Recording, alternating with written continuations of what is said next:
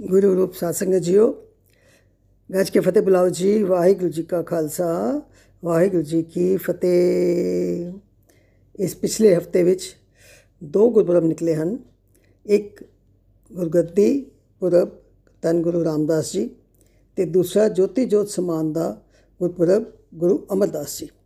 ਸੋ ਅੱਜ ਅਸੀਂ ਜਿੱਥੇ ਗੁਰੂ ਰਾਮਦਾਸ ਜੀ ਦੇ ਗੁਰਗੱਦੀ ਪੁਰਬ ਦੀਆਂ ਵਧਾਈਆਂ ਦੇਣੀਆਂ, ਲੈਣੀਆਂ ਹਨ ਉੱਥੇ ਨਾਲ ਨਾਲ ਗੁਰੂ ਅਮਰਦਾਸ ਜੀ ਦੀ ਜੀਵਨ ਯਾਤਰਾ ਸਮਾਪਤ ਹੋਣ ਤੇ ਉਹਨਾਂ ਨੂੰ ਨਤਮਸਤਕ ਵੀ ਹੋਣਾ ਹੈ।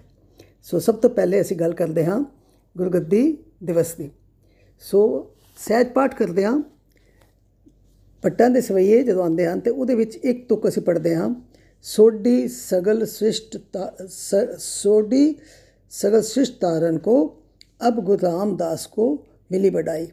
ਕਿ ਹੁਣ ਕੀ ਸੀ? ਕਿ ਹੁਣ ਦੁਨੀਆ ਨੂੰ ਤਾਰਨ ਵਾਸਤੇ ਕਿਸ ਨੂੰ ਵਡਾਈ ਮਿਲੀ ਕਿਸ ਨੂੰ ਗੁਰਗੱਦੀ ਮਿਲੀ ਤਾਂ ਗੁਰੂ ਰਾਮਦਾਸ ਜੀ ਨੂੰ ਗੁਰਗੱਦੀ ਮਿਲੀ। ਸੋ ਗੁਰਗੱਦੀ ਦੀ ਮਰਿਆਦਾ ਜੋ ਗੁਰੂ ਨਾਨਕ ਦੇਵ ਜੀ ਨੇ ਸ਼ੁਰੂ ਕੀਤੀ ਸੀ, ਉਹ ਦੋ ਗੱਲਾਂ ਸੀ। ਇੱਕ ਤਾਂ ਇਹ ਕਿ ਗੁਰਗੱਦੀ ਦੀ ਬਖਸ਼ਿਸ਼ ਆਪਣੇ ਜਿੰਦੇ ਜੀ ਹੀ ਕੀਤੀ। ਆਪਣੇ ਜਿੰਦੇ ਜੀ ਆਪਣਾ ਉੱਤਰਾਧਿਕਾਰੀ ਚੁਣ ਕੇ ਉਸ ਨੂੰ ਗੁਰਗੱਦੀ ਦੀ ਬਖਸ਼ਿਸ਼ ਕਰ ਦਿੱਤੀ। ਦੂਸਰੀ ਗੱਲ ਕਿ ਪੁੱਤਰਾਂ ਦਾ ਪੁੱਤਰ ਹੋਣ ਕਰਕੇ ਕੋਈ ਅਧਿਕਾਰ ਨਹੀਂ ਕਿ ਗੱਦੀ ਉਹਨਾਂ ਨੂੰ ਮਿਲੇਗੀ।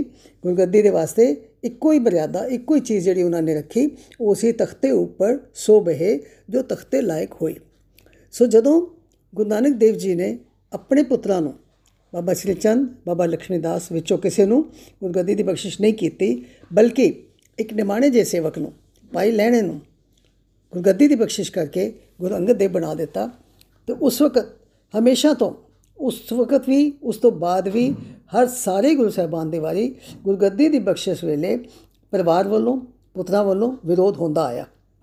ਸੋ ਇਸ ਗੁਰੂ ਨਾਨਕ ਦੇਵ ਜੀ ਜਦੋਂ ਬਖਸ਼ੀ ਸੀ ਗੁਰੂ ਅੰਗਦ ਦੇਵ ਜੀ ਨੂੰ ਗੁਰਗੱਦੀ ਤੇ ਪੁੱਤਰਾਂ ਨੇ ਤੇ ਪਤਾ ਨਹੀਂ ਕੁਝ ਕਿਹਾ ਹੋਏਗਾ ਜਾਂ ਨਹੀਂ, ਲੇਕਿਨ ਮਾਤਾ ਜੀ ਦੇ ਦਿਲ ਵਿੱਚ ਜ਼ਰੂਰ ਆਇਆ। ਮਾਤ ਸੁਲਖਣੀ ਦੇ ਮਨ ਵਿੱਚ ਆਇਆ, ਹੱਥ ਜੋੜ ਕੇ ਬੇਨਤੀ ਕੀਤੀ ਆਪਣੇ ਪਤੀ ਗੁਰੂ ਮਹਾਰਾਜ ਗੁਰੂ ਨਾਨਕ ਦੇਵ ਜੀ ਨੂੰ ਕਿ ਇਹ ਤੁਸੀਂ ਕੀ ਕੀਤਾ? ਆਪਣੇ ਪੁੱਤਰਾਂ ਨੂੰ ਛੱਡ ਕੇ ਤੇ ਤੁਸੀਂ ਸੇਵਕ ਨੂੰ ਗੁਰਗੱਦੀ ਦੇ ਦਿੱਤੀ ਤੇ ਮਹਾਰਾਜ ਨੇ ਉਹਨਾਂ ਨੂੰ ਬੜਾ ਸੁੰਦਰ ਜਵਾਬ ਦਿੱਤਾ ਸੀ ਕਿ ਇਹ ਗੁਰਗੱਦੀ ਸੰਸਾਰਿਕ ਲੋੜਾਂ ਦੀ ਪੂਰੀ ਕਰਨ ਵਾਸਤੇ ਨਹੀਂ ਹੈ। ਸੰਸਾਰਿਕ ਚੀਜ਼ਾਂ ਨੂੰ ਪ੍ਰਾਪਤ ਕਰਨ ਵਾਸਤੇ ਇਹ ਗੱਦੀ ਨਹੀਂ ਹੈ। ਇਹ ਤੇ ਨਿਰੰਕਾਰ ਦੀ ਗੱਦੀ ਹੈ। ਇਹ ਤੇ ਸੰਸਾਰ ਨੂੰ ਤਾਰਨ ਵਾਸਤੇ ਸੇਵਾ, ਸਿਮਰਨ, ਪਾਣਾ ਮੰਨਣ ਇਹ ਸਾਰੇ ਗੁਣਾ ਵਾਲਾ ਜਿਹੜਾ ਹੋਏਗਾ, ਤਖਤੇ ਉੱਪਰ ਸੋਬੇ ਜੋ ਤਖਤੇ ਲਾਇਕ ਹੋਈ, ਉਹੀ ਉਸੇ ਨੂੰ ਹੀ ਤਖਤ ਮਿਲੇਗਾ। ਸੋ ਇਸੇ ਤਰ੍ਹਾਂ ਅੱਗੇ ਚੱਲ ਕੇ ਜਦੋਂ ਗੁਰੂ ਅੰਗਦ ਦੇਵ ਜੀ ਦੀ ਵਾਰੀ ਆਈ ਤੇ ਉਹਨਾਂ ਨੇ ਗੁਰਗੱਦੀ ਦਿੱਤੀ ਕਿਸ ਨੂੰ ਗੁਰੂ ਅਮਰਦਾਸ ਜੀ ਨੂੰ, ਜਿਹੜੇ ਕਿ ਉਹਨਾਂ ਤੋਂ ਵੱਡੀ ਉਮਰ ਦੇ ਸਨ, ਬਜ਼ੁਰਗ ਸਨ ਔਰ ਰਿਸ਼ਤੇ ਵਿੱਚ ਕੁੜਮ ਲੱਗਦੇ ਸਨ। ਲੇਕਿਨ ਉਹੀ ਹੈ ਕਿ ਗੁਰੂ ਨਾਨਕ ਦੇਵ ਜੀ ਦੇ ਅਸੂਲ ਦੇ ਉੱਤੇ ਚੱਲਦੇ ਆ ਉਹਨਾਂ ਨੇ ਆਪਣੇ ਪੁੱਤਰਾਂ ਨੂੰ ਗੱਦੀ ਨਾ ਦੇ ਕੇ ਤੇ ਗੁਰੂ ਅਮਰਦਾਸ ਜੀ ਨੂੰ ਦੇ ਦਿੱਤੀ। ਪੁੱਤਰਾਂ ਨੇ ਤੇ ਵਿਰੋਧ ਕੀਤਾ ਹੀ। ਭਾਈ ਦੋ ਪੁੱਤਰ ਸਨ, ਦਾਸੂ ਜੀ ਤੇ ਦਾਤੂ ਜੀ। ਇੱਥੋਂ ਤੱਕ ਕਿ ਦਾਤੂ ਜੀ ਨੇ ਇੱਕ ਦਿਨ ਦੀਵਾਨ ਵਿੱਚ ਬੈਠੇ ਗੁਰੂ ਅਮਰਦਾਸ ਜੀ, ਬਜ਼ੁਰਗ ਬਾਬਾ ਗੁਰੂ ਅਮਰਦਾਸ ਜੀ ਨੂੰ ਲੱਤ ਕੱਢ ਮਾਰੀ। ਔਰ ਤਨ ਗੁਰੂ ਅਮਰਦਾਸ ਜੀ, ਤਨ ਉਹਨਾਂ ਦੀ ਨਿਮਰਤਾ ਔਰ ਤਨ ਉਹਨਾਂ ਦਾ ਸਹਿਨ ਸ਼ਕਤੀ ਕਿ ਉਹਨਾਂ ਨੇ ਬਿਲਕੁਲ ਗੁੱਸਾ ਨਹੀਂ ਕੀਤਾ, ਬਲਕਿ ਉਹਨਾਂ ਨੇ ਕਿਹਾ, ਤੁਸੀਂ ਗੁਰੂ ਪੁੱਤਰ ਹੋ, ਮੈਂ ਤੁਹਾਡਾ ਸਤਿਕਾਰ ਕਰਦਾ। ਮੇਰੀਆਂ ਬਜ਼ੁਰਗ, ਮੇਰੀ ਬਜ਼ੁਰਗ ਅਵਸਥਾ ਕਰਕੇ ਮੇਰੀਆਂ ਹੱਡੀਆਂ ਸਖਤ ਹੋ ਗਈਆਂ ਨੇ ਤੇ ਕਿਤੇ ਤੁਹਾਡੇ ਨਿਰਮਲ ਕੋਮਲ ਪੈਰਾਂ ਨੂੰ ਚੋਟ ਤਾਂ ਨਹੀਂ ਲੱਗੀ? ਦੇਖੋ ਕਿੰਨੀ ਕਮਾਲ ਦੀ ਨਿਮਰਤਾ ਹੈ। ਉਹਨਾਂ ਨੇ ਅੱਗੋਂ ਗੁਰੂ ਵਿਰੋਧ ਬਿਲਕੁਲ ਨਹੀਂ ਕੀਤਾ। ਖੈਰ, ਹੁਣ ਉਸ ਤੋਂ ਬਾਅਦ ਹੁਣ ਵਾਰੀ ਆਈ ਗੁਰੂ ਅਮਰਦਾਸ ਜੀ ਦੇ ਗੁਰਗੱਦੀ ਬਖਸ਼ਿਸ਼ ਕਰਨ ਦੀ, ਜਦੋਂ ਉਹਨਾਂ ਨੂੰ ਲੱਗਿਆ ਕਿ ਹੁਣ ਮੇਰਾ ਅੰਤ ਸਮਾਂ ਨੇੜੇ ਆ ਗਿਆ। ਤੇ ਉਹਨਾਂ ਨੇ ਫਿਰ ਆਪਣੇ ਪੁੱਤਰਾਂ ਵਿੱਚੋਂ, ਸੰਗਤ ਵਿੱਚੋਂ ਢੂੰਡਣਾ ਸ਼ੁਰੂ ਕੀਤਾ, ਲੱਭਣਾ ਸ਼ੁਰੂ ਕੀਤਾ ਕਿ ਹੁਣ ਅਗਲੀ ਗੁਰਗੱਦੀ ਜਿਹੜੀ ਉਹ ਕਿਸ ਨੂੰ ਦੇਣੀ ਹੈ। ਸੋ ਗੁਰੂ ਰਾਮ ਗੁਰੂ ਅਮਰਦਾਸ ਜੀ ਨੇ ਕਈ ਤਰ੍ਹਾਂ ਦੀਆਂ ਪ੍ਰੀਖਿਆ ਲਈਆਂ। ਸੰਗਤ ਵਿੱਚੋਂ ਸੇਵਕਾਂ ਦੀਆਂ ਆਪਣੇ ਪੁੱਤਰਾਂ ਵਿੱਚੋਂ ਦੋ ਪੁੱਤਰ ਸਨ, ਭਾਈ ਮੋਹਨ ਜੀ, ਭਾਈ ਮੋਰੀ ਜੀ ਔਰ ਉਹ ਦੋ ਪੁੱਤਰ ਤੇ ਆਪਣੇ ਵੱਲੋਂ ਬੇਫਿਕਰ ਸਨ ਕਿ ਅਸੀਂ ਪੁੱਤਰ ਨਾ ਗੁਰਗੱਦੀ ਤੇ ਸਾਨੂੰ ਸਾਡੇ ਦੋਨਾਂ ਚੋਂ ਹੀ ਕਿਸੇ ਨੂੰ ਜ਼ਰੂਰ ਮਿਲ ਜਾਏਗੀ, ਇਹ ਤਾਂ ਸਾਡਾ ਹੱਕ ਹੈ। ਪਰ ਗੁਰੂ ਨਾਨਕ ਦੀ ਮਰਿਆਦਾ ਤੇ ਇਹ ਨਹੀਂ ਕਹਿੰਦੀ ਸੀ। ਸੋ ਗੁਰੂ ਅਮਰਦਾਸ ਜੀ ਨੇ ਦੋ ਜਵਾਈ, ਭਾਈ ਰਾਮਾ ਜੀ ਤੇ ਜੇਠਾ ਜੀ, ਗੁਰੂ ਰਾਮਦਾਸ ਜੀ ਦਾ ਬਚਪਨ ਦਾ ਨਾਮ ਸਭ ਨੂੰ ਪਤਾ ਹੈ ਕਿ ਉਹਨਾਂ ਦਾ ਬਚਪਨ ਦਾ ਨਾਮ ਜੇਠਾ ਸੀ। ਤੇ ਭਾਈ ਰਾਮਾ ਜੀ ਕੌਣ ਸਨ? ਬੀਬੀ ਦਾਨੀ ਜੀ ਦੇ ਪਤੀ। ਦਾਨੀ ਤੇ ਪਾਨੀ ਦੋ ਪੈਣਾ ਸਨ।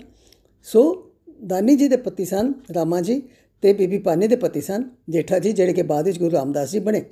ਸੋ ਇੱਕ ਦਿਨ ਉਹਨਾਂ ਨੇ ਕੀ ਕਿਹਾ, ਪ੍ਰੀਖਿਆ ਲੈਣੀ ਸ਼ੁਰੂ ਕੀਤੀ ਕਿ ਉਹਨਾਂ ਦੋਨਾਂ ਨੂੰ ਹੁਕਮ ਕੀਤਾ ਕਿ ਮੈਨੂੰ ਬੈਠਣ ਵਾਸਤੇ ਇੱਕ ਥੜੇ ਬਣਾਉਣ ਥੜੇ ਦੀ ਲੋੜ ਹੈ ਥੜਾ ਬਣਾਓ। ਸੋ ਦੋਨਾਂ ਨੇ ਥੜਾ ਬਣਾਉਣਾ ਸ਼ੁਰੂ ਕਰਤਾ। ਜਿਸ ਤਰ੍ਹਾਂ ਮਹਾਰਾਜ ਨੇ ਕਿਹਾ, ਕਿੰਨਾ ਉੱਚਾ ਹੋਵੇ, ਕਿੰਨਾ ਲੰਬਾ ਹੋਵੇ, ਕਿੰਨਾ ਚੌੜਾ ਹੋਵੇ, ਉਸ ਤਰੀਕੇ ਦੇ ਨਾਲ ਉਹਨਾਂ ਦੋਨਾਂ ਨੇ ਥੜੇ ਬਣਾਏ। ਸਾਰਾ ਦਿਨ ਮਿਹਨਤ ਕਰਕੇ ਬਣਾਏ, ਲੇਕਿਨ ਸ਼ਾਮ ਤੱਕ ਆ ਕੇ ਮਹਾਰਾਜ ਨੇ ਜਦੋਂ ਦੇਖੇ ਤੇ ਮਹਾਰਾਜ ਨੇ ਕਿਹਾ, ਇਹ ਤਾਂ ਠੀਕ ਨਹੀਂ, ਇਹਨੂੰ ਉਟਾ ਦਿਓ। ਸੋ ਦੋਨਾਂ ਨੇ ਉਹ ਥੜੇ ਜਿਹੜੇ ਸੀ, ਉਟਾ ਦਿੱਤੇ। ਖੈਰ, ਦੂਸਰੇ ਦਿਨ ਫਿਰ ਮਹਾਰਾਜ ਨੇ ਕਿਹਾ ਕਿ ਅੱਜ ਫਿਰ ਤੁਸੀਂ ਦੋਨੋਂ ਥੜੇ ਬਣਾਓ। ਦੋਨਾਂ ਨੇ ਫਿਰ ਥੜੇ ਬਣਾਏ ਤੇ ਸ਼ਾਮ ਨੂੰ ਗੁਰੂ ਅਮਰਦਾਸ ਜੀ ਮਹਾਰਾਜ ਆਏ ਤੇ ਉਹਨਾਂ ਨੇ ਕਿਹਾ ਕਿ ਇਹ ਤਾਂ ਬਿਲਕੁਲ ਠੀਕ ਨਹੀਂ, ਇਹਨਾਂ ਨੂੰ ਉਟਾ ਦਿਓ।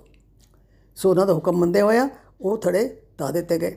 ਹੁਣ ਤੀਸਰੇ ਦਿਨ ਫਿਰ ਗੁਰੂ ਅਮਰਦਾਸ ਜੀ ਨੇ ਹੁਕਮ ਕੀਤਾ ਕਿ ਥੜੇ ਤੇ ਬਣਾਣੇ ਹੀ ਨੇ। ਫਿਰ ਦੁਬਾਰਾ ਬਣਾਏ ਜਾਣ। ਫਿਰ ਦੁਬਾਰਾ ਜਦੋਂ ਬਣਾਏ ਗਏ ਤੇ ਸ਼ਾਮ ਦੇ ਟਾਈਮ ਜਦੋਂ ਮਹਾਰਾਜ ਨੇ ਕਿਹਾ ਕਿ ਇਹ ਠੀਕ ਨਹੀਂ, ਤੇ ਭਾਈ ਰਾਮਾ ਜੀ, ਭਾਈ ਰਾਮਾ ਜੀ ਨੇ ਵਿਰੋਧ ਸ਼ੁਰੂ ਕਰ ਦਿੱਤਾ। ਭਾਈ ਰਾਮਾ ਜੀ ਨੇ ਕਿਹਾ, ਪਿਤਾ ਜੀ, ਆਪ ਬਜ਼ੁਰਗ ਹੋ ਗਏ ਹੋ, ਆਪ ਗੱਲ ਕਰਕੇ ਭੁੱਲ ਜਾਂਦੇ ਹੋ।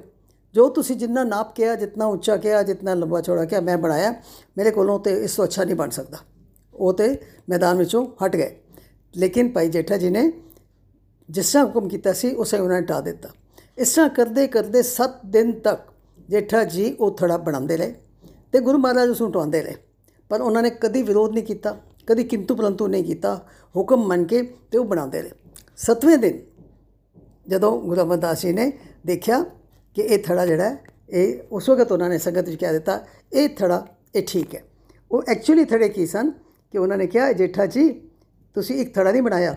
ਤੁਸੀਂ ਸੱਤ ਥੜੇ ਬਣਾਏ ਨੇ, ਸੱਤ ਦਿਨਾਂ ਤੋਂ ਬਣਾ ਰਹੇ ਸੀ। ਔਰ ਉਹ ਸੱਤ ਥੜੇ ਸਿੰਬੋਲਿਕ ਸਨ ਕਿਸ ਚੀਜ਼ ਦੇ? ਗੁਰਗੱਦੀਆਂ ਦੇ। ਕਿਉਂਕਿ ਗੁਰੂ ਅਮਰਦਾਸ ਜੀ ਤੋਂ ਬਾਅਦ ਫਿਰ ਸੱਤ ਵਾਰੀ ਗੁਰਗੱਦੀ ਦੀ ਪਰੰਪਰਾ ਜਿਹੜੀ ਸੀ ਉਹ ਨਿਭਾਈ ਜਾਣੀ ਸੀ। ਉਸ ਤੋਂ ਬਾਅਦ ਸੱਤ ਗੁਰੂ ਹੋਏ ਨੇ। ਗਿਣ ਕੇ ਦੇਖ ਲਓ। ਉਹਨਾਂ ਤੋਂ ਬਾਅਦ ਸਤਿਗੁਰੂ ਸਾਹਿਬਾਨ ਨੂੰ ਗੁਰਗੱਦੀ ਦੀ ਬਖਸ਼ਿਸ਼ ਹੋਈ ਹੈ। ਔਰ ਉਹਨਾਂ ਨੂੰ ਸਿੰਘਾਸਨ ਤੇ ਬਿਠਾਇਆ ਗਿਆ। ਸੋ ਉਹਨਾਂ ਨੇ ਕਿਹਾ, ਭਾਈ ਜੇਠਾ ਜੀ, ਤੁਸੀਂ ਤੇ ਬੜੀ ਦੂਰ ਤੱਕ ਕੰਮ ਕਰ ਦਿੱਤਾ ਤੇ ਤੁਸੀਂ ਸੱਤ ਥੜੇ ਬਣਾ ਦਿੱਤੇ। ਅੱਗੋਂ ਵਾਸਤੇ ਸੱਤ ਥੜੇ ਬਣਾ ਦਿੱਤੇ।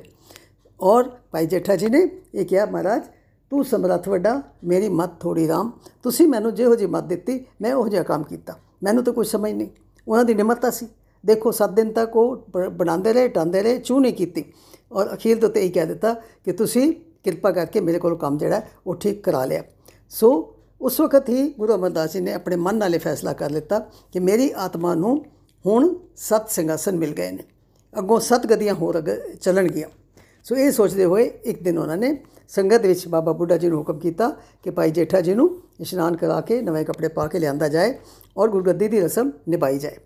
ਸੋ ਗੁਰਗੱਦੀ ਦੀ ਰਸਮ ਨਿਭਾਈ ਗਈ। ਬਾਬਾ ਬੁੱਢਾ ਜੀ ਨੇ ਤਿਲ ਗੁਰਿਆਈ ਦਾ ਤਿਲਕ ਲਗਾਇਆ, ਪੰਜ ਪੈਸੇ ਰੱਖ ਕੇ, ਨਾਰੀਅਲ ਰੱਖ ਕੇ ਪਰਿਕਰਮਾ ਕੀਤੀ ਗੁਰੂ ਮਹਾਰਾਜ ਨੇ ਤੇ ਉਹਨਾਂ ਨੂੰ ਚੌਥੇ ਗੁਰੂ ਥਾਪ ਦਿੱਤਾ, ਗੁਰੂ ਰਾਮਦਾਸ ਬਣਾ ਦਿੱਤਾ। ਹੁਣ ਜਦੋਂ ਗੁਰੂ ਰਾਮਦਾਸ ਜੀ, ਗੁਰੂ ਰਾਮਦਾਸ ਜੀ ਕਵਾਂਗੇ, ਇਸ ਤੋਂ ਬਾਅਦ ਜੇਠਾ ਜੀ ਨਹੀਂ ਕਵਾਂਗੇ, ਜਦੋਂ ਗੱਦੀ ਤੇ ਬੈਠੇ ਉਹਨਾਂ ਦੀ ਅੱਖਾਂ 'ਚ ਆਂਸੂ ਆ ਗਏ। ਗੁਰੂ ਅਮਰਦਾਸ ਜੀ ਬੜੇ ਹੈਰਾਨ ਸਨ ਕਿ ਉਹਨਾਂ ਦੀਆਂ ਅੱਖਾਂ ਵਿੱਚ ਆਂਸੂ ਦੇਖ ਕੇ ਬੜੇ ਹੈਰਾਨ ਹੋਏ। ਉਹ ਕਹਿਣ ਲੱਗੇ, ਪੁਰਖਾ, ਮੈਂ ਬਚਪਨ ਤੋਂ ਤੈਨੂੰ ਦੇਖਿਆ। ਤੇਰੇ ਮਾਪੇ ਸਿਰ ਤੋਂ ਸਾਇਆ ਉੱਠ ਗਿਆ। ਤੂੰ ਯਤੀਮ ਹੋ ਗਿਆ, ਪਰ ਮੈਂ ਤੈਨੂੰ ਕਦੀ ਰੋਂਦਿਆਂ ਨਹੀਂ ਦੇਖਿਆ। ਮੈਂ ਕਦੀ ਤੇਰੀਆਂ ਅੱਖਾਂ 'ਚ ਆਂਸੂ ਨਹੀਂ ਦੇਖੇ। ਉਸ ਤੋਂ ਬਾਅਦ ਤੂੰ ਕਿਤਨੀ ਗਰੀਬੀ ਵਿੱਚ ਬਚਪਨ ਕੱਟਿਆ। ਕਿਤਨੀ ਗਰੀਬੀ ਵਿੱਚ ਨਾਨੀ ਦੇ ਕੋਲ ਰਹਿ ਕੇ ਕੁੰਗੜੀਆਂ ਵੇਚ ਕੇ ਕਿਸ ਤਰ੍ਹਾਂ ਗੁਜ਼ਾਰਾ ਕੀਤਾ? ਗਰੀਬੀ ਦੇ ਵਿੱਚ ਬਚਪਨ ਕੱਟਿਆ ਤੇ ਤੂੰ ਕਦੀ ਮੈਂ ਤੇਰੀਆਂ ਅੱਖਾਂ ਵਿੱਚ ਆਂਸੂ ਨਹੀਂ ਦੇਖੇ। ਤੇ ਅੱਜ ਜੇ ਗੁਰੂ ਨਾਨਕ ਦੀ ਗੱਦੀ ਦੀ ਬਖਸ਼ਿਸ਼ ਹੋਈ ਹੈ ਤੇ ਤੇਰੀਆਂ ਅੱਖਾਂ 'ਚ ਆਂਸੂ ਕਿਉਂ ਆ ਗਏ ਬਈ? ਸੋ ਉਸ ਗੱਲ ਦਾ ਜਵਾਬ ਜਿਹੜਾ ਸੀ ਗੁਰੂ ਰਾਮਦਾਸ ਜੀ ਨੇ, ਉਹ ਜਿਹੜਾ ਦਿੱਤਾ, ਉਹ ਗੁਰਬਾਣੀ ਵਿੱਚ ਸ਼ਬਦ ਆਂਦਾ ਹੈ, ਜਿਹੜਾ ਕਿ ਹੁਣੇ ਹੀ ਸੁਣਿਆ ਹੋਵੇਗਾ। ਹਮ ਹਮ ਰੁਲਤੇ ਫਿਰਤੇ, ਕੋਈ ਬਾਤ ਨਾ ਪੁੱਛਤਾ, ਗੁਰ ਸਤਗੁਰ ਸੰਗ ਕੀਰੇ ਹਮ ਥਾਪੇ ਕਿ ਹੈ ਸੱਚੇ ਪਾਤਸ਼ਾਹ ਜੀ, ਤੁਸੀਂ ਤਾਂ ਮੈਨੂੰ ਬਚਪਨ ਤੋਂ ਦੇਖਿਆ। ਮੈਂ ਤੇ ਰੁਲਦਾ ਫਿਰਦਾ ਸੀ ਗਲੀਆਂ 'ਚ। ਮੇਰੀ ਕੋਈ ਬਾਤ ਨਹੀਂ ਪੁੱਛਦਾ ਸੀ। ਤੇ ਜੇ ਮੈਂ ਤੁਹਾਡੇ ਸ- ਸ਼ਰਨ ਵਿੱਚ ਆਇਆ, ਤੁਹਾਡੇ ਕੋਲ ਆ ਕੇ ਤੁਸੀਂ ਮੈਨੂੰ ਕੀ ਕੀਤਾ? ਮੇਰੇ ਵਰਗੇ ਕੀੜੇ ਮਕੌੜੇ ਨੂੰ, ਮੇਰੇ ਵਰਗੇ ਨਿਮਾਣੇ ਦੇ ਚੀਜ਼ ਨੂੰ, ਗੁਰੂ ਸਤਗੁਰੂ ਸੰਗ ਕੀੜੇ ਹਮ ਥਾਪੇ, ਮੈਨੂੰ ਤੁਸੀਂ ਸਿੰਘਾਸਨ ਤੇ ਬਿਠਾ ਦਿੱਤਾ। ਤੁਸੀਂ ਮੈਨੂੰ ਗੁਰੂ ਥਾਪ ਦਿੱਤਾ।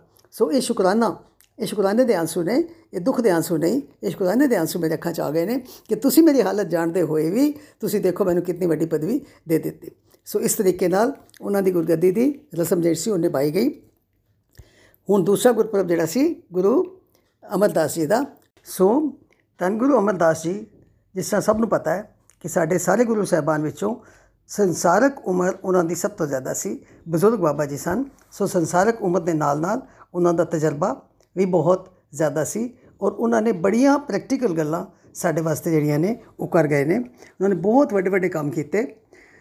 ਵਿਦ 32 ਸਤ ਸਤੀ ਪ੍ਰਥਾ। ਸਤੀ ਪ੍ਰਥਾ ਜਿਹੜੀ ਕਿ ਉਸ ਵਕਤ ਬੜੀ ਪ੍ਰਚਲਿਤ ਸੀ, ਉਸ ਦਾ ਖੰਡਨ ਕੀਤਾ। ਵਿਧਵਾ ਵਿਆਹ ਨੂੰ ਪ੍ਰਵਾਨਗੀ ਦਿੱਤੀ ਤੇ ਸੰਗਤਾਂ ਨੂੰ, ਬੀਬੀਆਂ ਨੂੰ ਸੰਗਤ ਦੇ ਵਿੱਚ ਕੁੰਡ ਕੱਢ ਕੇ ਆਉਣ ਦੇ ਵਾਸਤੇ ਵੀ ਉਹ ਜਿਹੜਾ ਰਿਵਾਜ ਚੱਲਿਆ ਆ ਰਿਹਾ ਸੀ, ਉਸ ਦਾ ਵੀ ਖੰਡਨ ਕੀਤਾ। ਉਸ ਤੋਂ ਇਲਾਵਾ ਲੰਗਰ ਦੀ ਪ੍ਰਥਾ ਜਾਰੀ ਕੀਤੀ, ਪਹਿਲਾ ਪੰਗਤ, ਪਾਛੇ ਸੰਗਤ, ਕਿ ਜਿਹੜਾ ਵੀ ਆਏ ਗੁਰੂ ਮਹਾਰਾਜ ਦੇ ਦਰਸ਼ਨਾਂ ਨੂੰ, ਉਹ ਪਹਿਲੇ ਲੰਗਰ ਜ਼ਰੂਰ ਛਕੇ। ਸੋ ਪੰਗਤ ਵਿੱਚ ਬਿਠਾਉਣ ਦਾ ਮਤਲਬ ਕੀ ਸੀ? ਅਸਲ ਮਤਲਬ ਸੀ ਉੱਚ ਨੀਚ ਦਾ ਭੇਦਭਾਵ ਜਿਹੜਾ ਸੀ ਉਸ ਨੂੰ ਦੂਰ ਕਰਨਾ ਚਾਹੁੰਦੇ ਸਨ। ਇਸ ਤੋਂ ਇਲਾਵਾ ਬਹੁਤ ਸਾਰੀ ਬਾਣੀ ਰਚੀ ਔਰ ਉਹਨਾਂ ਦੀ ਸਭ ਤੋਂ ਕਈ ਰਾਗਾਂ ਵਿੱਚ ਗਾਣੀ ਹੈ, ਬਾਣੀ ਹੈ, ਪਰ ਸਭ ਤੋਂ ਸ਼ਾਹਕਾਰ ਬਾਣੀ ਜਿਹੜੀ ਹੈ ਉਹ ਆਨੰਦ ਸਾਹਿਬ ਹੈ, ਜਿਸ ਤੋਂ ਬਿਨਾ ਕੋਈ ਕੀਰਤਨ ਸਮਾਗਮ, ਕੋਈ ਕਥਾ ਸਮਾਗਮ, ਕੋਈ ਗੁਰਮਤਿ ਸਮਾਗਮ ਉਸ ਦੀ ਸੰਪੂਰਨਤਾ ਨਹੀਂ ਹੋ ਸਕਦੀ। ਅਸੀਂ ਛੇ ਪੜ੍ਹੀਆਂ ਆਨੰਦ ਸਾਹਿਬ ਜ਼ਰੂਰ ਪੜ੍ਹਦੇ ਹਾਂ ਔਰ ਨਿਤਨੇਮ ਵਿੱਚ ਪੂਰਾ ਆਨੰਦ ਸਾਹਿਬ ਅਸੀਂ ਪੜ੍ਹਦੇ ਹਾਂ। ਖੈਰ, ਸੋ ਉਹਨਾਂ ਨੇ ਜਿਸ ਤਰ੍ਹਾਂ ਕਿ ਮੈਂ ਅਕਸਰ ਬੇਨਤੀ ਕਰਦੇ ਹਾਂ ਕਿ ਸਾਡੇ ਗੁਰੂ ਸਾਹਿਬਾਨ ਗ੍ਰਸਤੀ ਸਨ ਸਾਰੇ ਹੀ ਗ੍ਰਸਤੀ ਸਨ। ਸੋ ਗ੍ਰਸਤ ਜੀਵਨ ਵਿੱਚ ਆਉਣ ਵਾਲੇ ਹਰ ਮੌਕੇ ਵਾਸਤੇ ਸਾਨੂੰ ਗੁਰਬਾਣੀ ਦੇ ਵਿੱਚ ਕੋਈ ਨਾ ਕੋਈ ਉਦਾਹਰਣ ਜਿਹੜਾ ਹੈ, ਉਹ ਜ਼ਰੂਰ ਮਿਲਦਾ ਹੈ। ਗੁਰੂ ਸਾਹਿਬਾਨ ਦੀ ਜ਼ਿੰਦਗੀ ਵਿੱਚ। ਸੋ ਉਹ ਮੁੱਦਾ- ਉਦਾਹਰਣ ਜਿਹੜੇ ਉਹ ਸਾਨੂੰ ਹਮੇਸ਼ਾ ਮਿਲਦੇ ਹੀ ਨੇ। ਸੋ ਇੱਥੇ ਮਹਾਰਾਜ ਨੇ ਜਦੋਂ ਕੋਈ ਪ੍ਰਾਣੀ ਚਲਾਣਾ ਕਰ ਜਾਏ ਤੇ ਉਸ ਵਕਤ ਸਾਨੂੰ ਅਸੀਂ ਕੀ ਕਰਨਾ ਹੈ ਔਰ ਕੀ ਨਹੀਂ ਕਰਨਾ ਇਸ ਦੀ ਇੱਕ ਗਾਈਡਲਾਈਨ ਉਹ ਸਾਨੂੰ ਦੇ ਗਏ ਨੇ ਔਰ ਉਹ ਬਾਣੀ ਦਾ ਨਾਮ ਹੈ ਸਦ। ਉਹ ਸਦ ਬਾਣੀ ਗੁਰੂ ਗ੍ਰੰਥ ਸਾਹਿਬ ਵਿੱਚ ਆਉਂਦੀ ਹੈ, ਸਹਿਜ ਪਾਠ ਕਰਦੇ ਆ ਸਭ ਨੂੰ ਪਤਾ ਹੈ ਕਿ ਉਹ ਬਾਣੀ ਵਿੱਚ ਕਾ ਜ਼ਰੂਰ ਆਉਂਦੀ ਹੈ। ਸੋ ਉਹ ਸਦ ਬਾਣੀ ਜਿਹੜੀ ਸੀ, ਉਹ ਸਾਡੇ ਵਾਸਤੇ ਇੱਕ ਤਰੀਕੇ ਨਾਲ ਮਰਨੇ ਦੀ ਕਰਨ ਦਾ ਤਰੀਕਾ ਕਿ ਕੀ ਕਰਨਾ ਔਰ ਕੀ ਨਹੀਂ ਕਰਨਾ। ਸੋ ਉਸ ਦੇ ਵਾਸਤੇ ਉਹ ਸਤ ਬਾਣੀ ਸਾਡੀ ਗਾਈਡ ਹੈ। ਵੈਸੇ ਤੇ ਹਰ ਮੌਕੇ ਵਾਸਤੇ ਸਾਨੂੰ ਗੁਰਬਾਣੀ ਦੇ ਸ਼ਬਦ ਮਿਲਦੇ ਨੇ। ਖੈਰ, ਹੁਣ ਸਤ ਬਾਣੀ ਜਿਹੜੀ ਉਹਦੇ ਵਿੱਚ ਮੌਤ ਦਾ ਜ਼ਿਕਰ ਹੈ। ਗੁਰਬਾਣੀ ਵਿੱਚ ਮੌਤ ਦਾ ਜ਼ਿਕਰ ਬਹੁਤ ਵਾਰੀ ਆਇਆ ਹੈ, ਕਿਉਂਕਿ ਮੌਤ ਇੱਕ ਅਟਲ ਸਚਾਈ ਹੈ। ਧੰਨ ਗੁਰੂ ਤੇਗ ਬਹਾਦਰ ਸਾਹਿਬ ਦੀ ਬਾਣੀ ਤਾਂ ਵਿਰਾਗ ਨਾਲ ਭਰਪੂਰ ਹੈ। ਉਹਨਾਂ ਦੀ ਬਾਣੀ 'ਚ ਤਾਂ ਬਹੁਤ ਹੀ ਜ਼ਿਆਦਾ ਇਸ ਚੀਜ਼ ਦਾ ਅ, ਜ਼ਿਕਰ ਆਇਆ ਕਿ ਮੌਤ ਅਟਲ ਸਚਾਈ ਹੈ ਹਰ ਇਨਸਾਨ ਨੇ ਮਰਨਾ ਹੈ ਔਰ ਮਰਨਾ ਹੈ ਤੇ ਉਹਨਾਂ ਨੇ ਉਸ ਦੇ ਨਾਲ ਕੁਝ ਨਹੀਂ ਲੈ ਜਾਣਾ। ਸੋ ਉਹ ਤੇ ਇੱਕ ਅਟਲ ਸਚਾਈ ਹੈ ਹੀ। ਲੇਕਿਨ ਉਸ ਤੋਂ ਪਹਿਲੇ ਸਾਡੇ ਸਮਾਜ ਦੇ ਵਿੱਚ ਬ੍ਰਾਹਮਣੀ ਰੀਤਾਂ ਹੀ ਰਿਵਾਜ ਜਿਹੜੇ ਸਨ ਉਹ ਚੱਲਦੇ ਸਨ। ਅੱਜ ਵੀ ਚੱਲਦੇ ਨੇ ਖੈਰ। ਸੋ ਬ੍ਰਾਹਮਣਾਂ ਦੇ ਅਨੁਸਾਰ ਨਾਲ ਕੀ ਹੁੰਦਾ ਸੀ ਕਿ ਜਦੋਂ ਕਿਸੇ ਘਰ ਵਿੱਚ ਪੁਰਾਣੀ ਕੋਈ ਲੱਗਦਾ ਸੀ ਕਿ ਪੁਰਾਣੀ ਹੁਣ ਮਰਨ ਵਾਲਾ ਹੈ ਤੇ ਉਸ ਨੂੰ ਮੰਜੇ ਤੋਂ ਉਤਾਰ ਕੇ ਤੇ ਜ਼ਮੀਨ ਤੇ ਹੇਠਾਂ ਲਾ ਲੈਂਦੇ ਸਨ ਤੇ ਉੱਤੇ ਕਪੜਾ ਵਿਛਾ ਕੇ ਉਸ ਨੂੰ ਲਿਟਾ ਜਾਂਦਾ ਲਿਟਾ ਦਿੱਤਾ ਜਾਂਦਾ ਸੀ। ਉਸ ਦੇ ਬਾਅਦ ਉਹਦੇ ਹੱਥਾਂ ਦੀਆਂ ਤਲੀਆਂ ਤੇ ਆਟੇ ਦੇ ਦੀਵੇ ਰਖਾ- ਜਗ ਕੇ ਜਗਾ ਕੇ ਰੱਖ ਦਿੱਤੇ ਜਾਂਦੇ ਸਨ ਤੇ ਬ੍ਰਾਹਮਣ ਦੀ ਪੇਟਾ ਵਾਸਤੇ ਦੀਵੇ ਦੇ ਵਿੱਚ ਅ, ਸਿੱਕੇ ਪਾਏ ਜਾਂਦੇ ਸਨ। ਔਰ ਉਸ ਤੋਂ ਇਸ ਦਾ ਮਤਲਬ ਭਾਵ ਇਹਦੇ ਮਰਿਆਦਾ ਦਾ ਭਾਵ ਇਹ ਸੀ ਕਿ ਮਰਨ ਵਾਲੇ ਪ੍ਰਾਣੀ ਦੀ ਆਤਮਾ ਨੇ ਅੱਗੇ ਹਨੇਰੀ ਪੈਂਡੇ ਵਿੱਚੋਂ ਲੰਘਣਾ ਹੈ, ਜਿੱਥੇ ਰਸਤਾ ਦੇਖਣ ਵਾਸਤੇ ਉਸ ਨੂੰ ਦੀਵੇ ਦੀ ਲੋੜ ਪਏਗੀ ਸੋ ਇਹ ਇਹੋ ਜਿਹੀਆਂ ਰੀਤਾਂ ਜਿਹੜੀਆਂ ਸਨ ਉਹ ਕੀਤੀਆਂ ਜਾਂਦੀਆਂ ਸਨ। ਫਿਰ ਜਦੋਂ ਪ੍ਰਾਣੀ ਮਰ ਜਾਂਦਾ ਸੀ ਤਾਂ ਉਸ ਦੇ ਸਸ- ਸਰੀਰ ਦਾ ਸੰਸਕਾਰ ਕਰਨ ਤੋਂ ਪਹਿਲੇ ਬ- ਆਟੇ ਦੇ ਤਿਲਾਂ ਦੇ ਪੇੜੇ ਜਿਹੜੇ ਸਨ ਉਹ ਮਨਸਾਏ ਜਾਂਦੇ ਸਨ। ਬ੍ਰਾਹਮਣ ਨੂੰ ਬੁਲਾਇਆ ਜਾਂਦਾ ਸੀ। ਉਹ ਕਈ ਤਰ੍ਹਾਂ ਦੇ ਮੰਤਰ ਪੜ੍ਹਦਾ ਸੀ। ਸੂਰਜ ਵੱਲ ਪਾਣੀ, ਮੂੰਹ ਕਰਕੇ ਪਾਣੀ ਦਿੰਦਾ ਸੀ। ਸੋ ਘਰਾਂ ਤੋਂ, ਘਰ ਤੋਂ ਟੁਰਨ ਤੋਂ ਲੈ ਕੇ ਮਸਾਨ ਤੱਕ ਅੱਧੇ ਮਾਰਗ ਵਿੱਚ ਫਿਰ ਕੀ ਹੁੰਦਾ ਸੀ ਕਿ ਮਰਤਕ ਦਾ ਫੱਟਾ ਜਿਹੜਾ ਸੀ ਉਹਨੂੰ ਜ਼ਮੀਨ ਤੇ ਰੱਖ ਦਿੰਦੇ ਸਨ। ਕਦੋਂ ਤੁਰਨ ਲੱਗਿਆ ਇੱਕ ਮਿੱਟੀ ਦਾ ਮਟਕਾ ਨਾਲ ਲੈ ਕੇ ਜਾਂਦੇ ਸਨ। ਅੱਧੇ ਮਾਰਗ ਵਿੱਚ ਉਸ ਭਾਂਡੇ ਨੂੰ ਜ਼ੋਰ ਦਿਓ, ਪੰਨ ਦਿੰਦੇ ਸਨ ਤੇ ਇਹ ਕੰਮ ਜਿਹੜਾ ਸੀ, ਉਸ ਦਾ ਪੁੱਤਰ ਹੀ ਕਰਦਾ ਸੀ। ਉਹ ਉਸ ਦੀ ਇਸ ਦਾ ਵਿਸ਼ਵਾਸ ਇਹ ਸੀ ਕਿ ਮ੍ਰਿਤਕ ਦੀ ਆਤਮਾ ਜਿਹੜੀ ਹੈ, ਉਹ ਸਰੀਰਕ ਮੋਹ ਕਰਕੇ ਅਜੇ ਉਸ ਮੁੱਦੇ ਦੇ ਦੁਆਲੇ ਪੌਂਦੀ ਫਿਰਦੀ ਹੈ ਔਰ ਇਸ ਭਿਆਨਕ ਆਵਾਜ਼ ਦੇ ਨਾਲ ਉਹ ਜਿਹੜੀ ਹੈ, ਉਹ ਆਤਮਾ ਜਿਹੜੀ ਹੈ ਉਹ ਅੱਗੇ ਦੂਰ ਚ, ਆਰਾਮ ਨਾਲ ਦੂਰ ਚਲੀ ਜਾਏਗੀ। ਸੰਸਕਾਰ ਕਰਨ ਵੇਲੇ ਫਿਰ ਮੰਤਰ ਪੜ੍ਹੇ ਜਾਂਦੇ ਸਨ। ਫਿਰ ਉਸ ਤੋਂ ਬਾਅਦ, ਸੰਸਕਾਰ ਤੋਂ ਬਾਅਦ ਉਸ ਦੀਆਂ ਬਚ ਰਹੀਆਂ ਹੱਡੀਆਂ, ਅਸਥੀਆਂ ਨੂੰ ਹਰਿਦੁਆਰ ਗੰਗਾ ਨਦੀ ਵਿੱਚ ਪਾਇਆ ਜਾਂਦਾ ਸੀ। ਹਿੰਦੂ ਮਰਿਆਦਾ ਦੇ ਹਿਸਾਬ ਨਾਲ, ਜਿਸ ਦੀਆਂ ਅਸਥੀਆਂ ਗੰਗਾ ਵਿੱਚ ਨਾ ਪੈਣ, ਉਸ ਦੀ ਮੁਕਤੀ ਨਹੀਂ ਹੁੰਦੀ। ਸੋ ਉਸ ਤੋਂ ਬਾਅਦ ਵੀ 13 ਦਿਨ ਤੱਕ ਘਰ ਦੇ ਵਿੱਚ ਇੱਕ ਮਾਹੌਲ ਬਣਿਆ ਰਹਿੰਦਾ ਸੀ। ਘਰ ਦੇ ਰਿਸ਼ਤੇਦਾਰ, ਸ਼ਰੀਕੇ ਬਰਾਦਰੀ ਦੇ ਲੋਕ ਉਹ ਰਾਤ ਨੂੰ ਆ ਕੇ ਉਸ ਘਰ ਵਿੱਚ ਸੌਂਦੇ ਸਨ। ਉਹਨਾਂ ਨੂੰ ਇਹ ਲੱਗਦਾ ਸੀ ਕਿ ਆਤਮਾ ਅਜੇ ਵੀ ਇਸ ਘਰ ਵਿੱਚ ਫਿਰ ਰਹੀ ਹੈ ਤੇ ਘਰ ਵਾਲੇ ਕਿਤੇ ਡਰਨ ਨਾ, ਇਸ ਵਾਸਤੇ ਸਾਰੇ ਆ ਕੇ ਉਹਨਾਂ ਦੇ ਕੋਲ ਬੈਠਦੇ ਸਨ। ਭਾਵੇਂ ਅੱਜ ਤੇ ਖਤਮ ਹੋ ਗਈ ਹੈ, ਲੋਕਾਂ ਕੋਲ ਨਾ ਆਉਣ ਦਾ ਸਮਾਂ ਤੇ ਘਰ ਨਾ ਬਿਠਾਉਣ ਦਾ ਕਿਸੇ ਨੂੰ ਸਮਾਂ ਹੈ। ਖੈਰ, ਉਸ ਵਕਤ ਇਸੇ ਤਰੀਕੇ ਨਾਲ ਹੀ ਕੀਤਾ ਜਾਂਦਾ ਸੀ। ਉਸ ਤੋਂ ਬਾਅਦ ਸਾਲ ਦੇ ਬਾਅਦ ਫਿਰ ਸ਼ਰਾਧਾਂ ਦੀ ਪ੍ਰਕਿਰਿਆ ਜਿਹੜੀ ਸ਼ੁਰੂ ਹੋ ਜਾਂਦੀ ਸੀ, ਸਾਲ ਦੇ ਬਾਅਦ ਫਿਰ ਸ਼ਰਾਧ ਕਰੋ। ਉੱਥੇ 11 ਮਹੀਨੇ ਦੇ ਬਾਅਦ ਪ੍ਰਾਣੀ ਨੂੰ ਭੁੱਖ ਲੱਗੀ ਹੈ, ਉਸ ਉਸ ਦੀਆਂ ਜ਼ਰੂਰਤਾਂ ਪੂਰੀਆਂ ਕਰਨੀਆਂ ਨੇ। ਸੋ ਪੰਡਤ ਆਪਣੀ ਮਰਜ਼ੀ ਦੇ ਹਿਸਾਬ ਨਾਲ ਉਹ ਸੰਸਕਾ ਉਹ ਸ਼ਰਾਧ ਕਰਵਾਉਂਦੇ ਸਨ। ਖੈਰ, ਸੋ ਇਹਨਾਂ ਸਾਰੀਆਂ ਰੀਤਾਂ ਦਾ ਖੰਡਨ ਕਰਦੇ ਹੋਏ ਗੁਰੂ ਅਮਰਦਾਸ ਜੀ ਨੇ ਉਹ ਬਾਣੀ ਨੂੰ ਉਚਾਰਿਆ, ਸਦ ਬਾਣੀ। ਸਦ ਦਾ ਮਤਲਬ ਸਦਾ। ਸਦਾ ਦਾ ਮਤਲਬ ਮੈਸੇਜ ਆਇਆ ਕਿੱਥੋਂ? ਪਰਮਾਤਮਾ ਕੋਲੋਂ। ਰੱਬ ਕੋਲੋਂ ਮੈਸੇਜ ਆਇਆ ਜਿਸ ਨੇ ਮੈਨੂੰ ਭੇਜਿਆ ਸੀ, ਉਹਦੇ ਵੱਲੋਂ ਹੁਣ ਸਦਾ ਆ ਗਿਆ ਹੈ। ਹੁਣ ਮੈਂ ਉਹਦੇ ਕੋਲ ਜਾਣਾ ਹੈ। ਤੇ ਹੁਣ ਕੀ ਕਰਨਾ ਚਾਹੀਦਾ ਹੁਣ ਇਹ ਕੀ ਕਰਨਾ ਚਾਹੀਦਾ ਹੈ? ਉਸ ਵਕਤ ਮਹਾਰਾਜ ਨੇ ਆਪਣਾ ਅੰਤ ਸਮਾਂ ਨੇੜੇ ਜਾਣ ਕੇ ਫਿਰ ਕੀ ਕੀਤਾ ਗੁਰਬਾਣੀ ਚ ਅਸੀਂ ਪੜ੍ਹਦੇ ਆ ਇੱਕ ਵਾਰੀ ਸਾਰੇ ਸਰਵਨ ਕਰੋ ਜੀ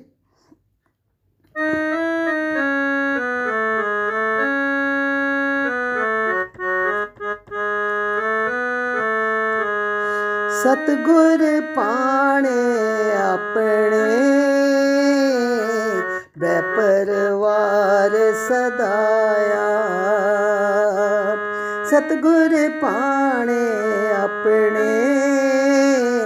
ਬਹਿ ਪਰਵਾਰ ਸਦਾਇਆ। ਮਤ ਮੈਂ ਪਿੱਛੇ ਕੋਈ ਰੋਵਸੀ ਮਤ ਮੈਂ ਪਿੱਛੇ ਕੋਈ ਰੋਵਸੀ ਸੋ। ਮੈਂ ਮੂਲ ਨ ਪਾਇਆ, ਸੋ ਮੈਂ ਮੂਲ ਨ ਪਾਇਆ, ਸੋ ਮੈਂ ਮੂਲ ਨ ਪਾਇਆ, ਸੋ ਮੈਂ ਮੂਲ ਨ ਪਾਇਆ। ਸੋ ਮਹਾਰਾਜ ਨੇ ਕੀ ਕੀਤਾ ਕਿ ਆਪਣਾ ਅੰਤ ਸਮਾਂ ਜਾਣ ਕੇ ਉਹਨਾਂ ਨੇ ਕੀ ਕੀਤਾ, ਆਪਣੇ ਸਾਰੇ ਪਰਿਵਾਰ ਨੂੰ ਇਕੱਠਾ ਕੀਤਾ। ਸੁਖ ਨਾਲ ਉਹਨਾਂ ਦਾ ਪਰਿਵਾਰ ਵੀ ਬਹੁਤ ਵੱਡਾ ਸੀ। ਸਾਰੇ ਭਰਾ ਭਾਈ ਇਕੱਠੇ ਰਹਿੰਦੇ ਸਨ, ਭਰਾਵਾਂ ਦੇ ਬੱਚੇ ਸਨ, ਅੱਗੋਂ ਪੁੱਤਰ, ਨੂੰਹਾਂ, ਬਹੁਤ ਵੱਡਾ ਪਰਿਵਾਰ ਸੀ। ਸੋ ਉਹਨਾਂ ਨੇ ਆਪਣੇ ਪੁੱਤ, ਭਾਈ, ਪਰਿਵਾਰ ਸਾਰਿਆਂ ਨੂੰ ਬੁਲਾ ਲਿਆ, ਕੋਲ ਬਿਠਾ ਕੇ ਫਿਰ ਉਹਨਾਂ ਨੇ ਸਭ ਤੋਂ ਪਹਿਲਾ ਹੁਕਮ ਕੀ ਕੀਤਾ, ਮਤ ਮੈਂ ਪਿੱਛੇ ਕੋਈ ਰੋਵ ਸੀ, ਸੋ ਮੈਂ ਪੂਲ, ਮੂਲ ਨਾ ਪਾਇਆ। ਮੇਰੇ ਪਿੱਛੇ ਰੋਣਾ ਬਿਲਕੁਲ ਨਹੀਂ, ਜਿਹੜਾ ਰੋਏਗਾ ਉਹ ਮੈਨੂੰ ਬਿਲਕੁਲ ਅੱਛਾ ਨਹੀਂ ਲੱਗੇਗਾ। ਨਾਲ, ਅ- ਦੂਸਰੀ ਤੁਕ ਅਗਰ ਅਸੀਂ ਪੜ੍ਹਦੇ ਹਾਂ, ਤੁਸੀਂ ਪੁੱਤ, ਭਾਈ, ਪਰਿਵਾਰ ਮੇਰਾ ਮਨ ਵੇਖੋ, ਕਰ ਨਿਰਜਾਸ ਜਿਓ ਤੁਰ ਲਿਖਿਆ ਪਰਵਾਣਾ ਫਿਰੇ ਨਾਹੀ ਗੁਰ ਜਾਏ ਹਰ ਪ੍ਰਭ ਪਾਸ ਜਿਓ ਤੁਸੀਂ ਇਹ ਸੋਚੋ ਇਸ ਦਾ ਨਿਰਣਾ ਕਰੋ ਇਸ ਨੂੰ ਸਮਝੋ ਕਿ ਤੁਰੰਤ ਜਿਹੜਾ ਪਰਵਾਨਾ ਲਿਖ ਕੇ ਆਇਆ ਹੈ, ਮੌਤ ਦਾ ਉਹ ਕਦੀ ਵਾਪਸ ਨਹੀਂ ਹੋ ਸਕਦਾ।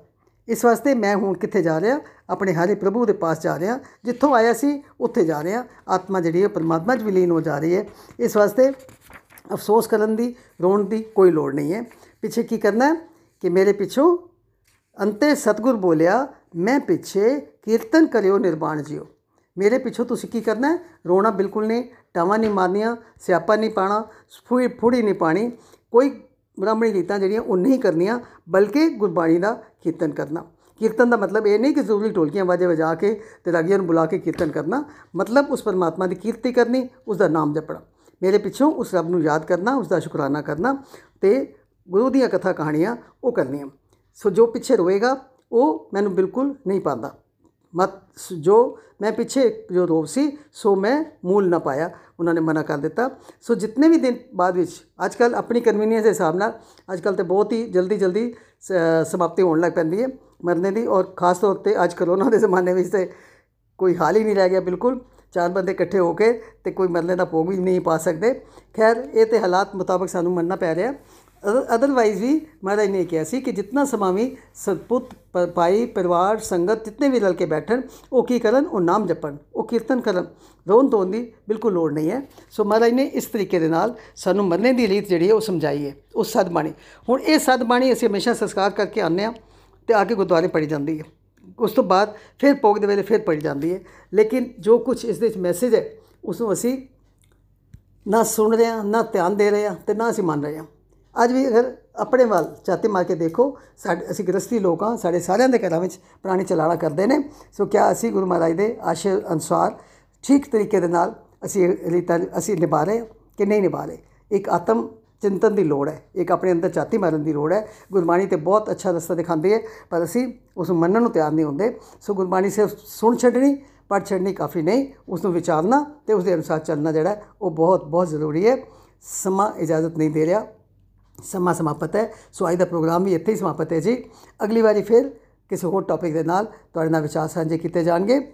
ਭੁੱਲਾਂ, ਗਲਤੀਆਂ ਦੀ ਖਿਮਾ ਬਖਸ਼ਣਾ ਜੀ। ਗੁਰੂ ਦਾ ਸੰਦੇਸ਼, ਗੁਰੂ ਦਾ ਉਪਦੇਸ਼ ਪੱਲੇ ਬੰਨ ਲੈਣਾ। ਵਾਹਿਗੁਰੂ ਜੀ ਕਾ ਖਾਲਸਾ, ਵਾਹਿਗੁਰੂ ਜੀ ਕੀ ਫਤਿਹ।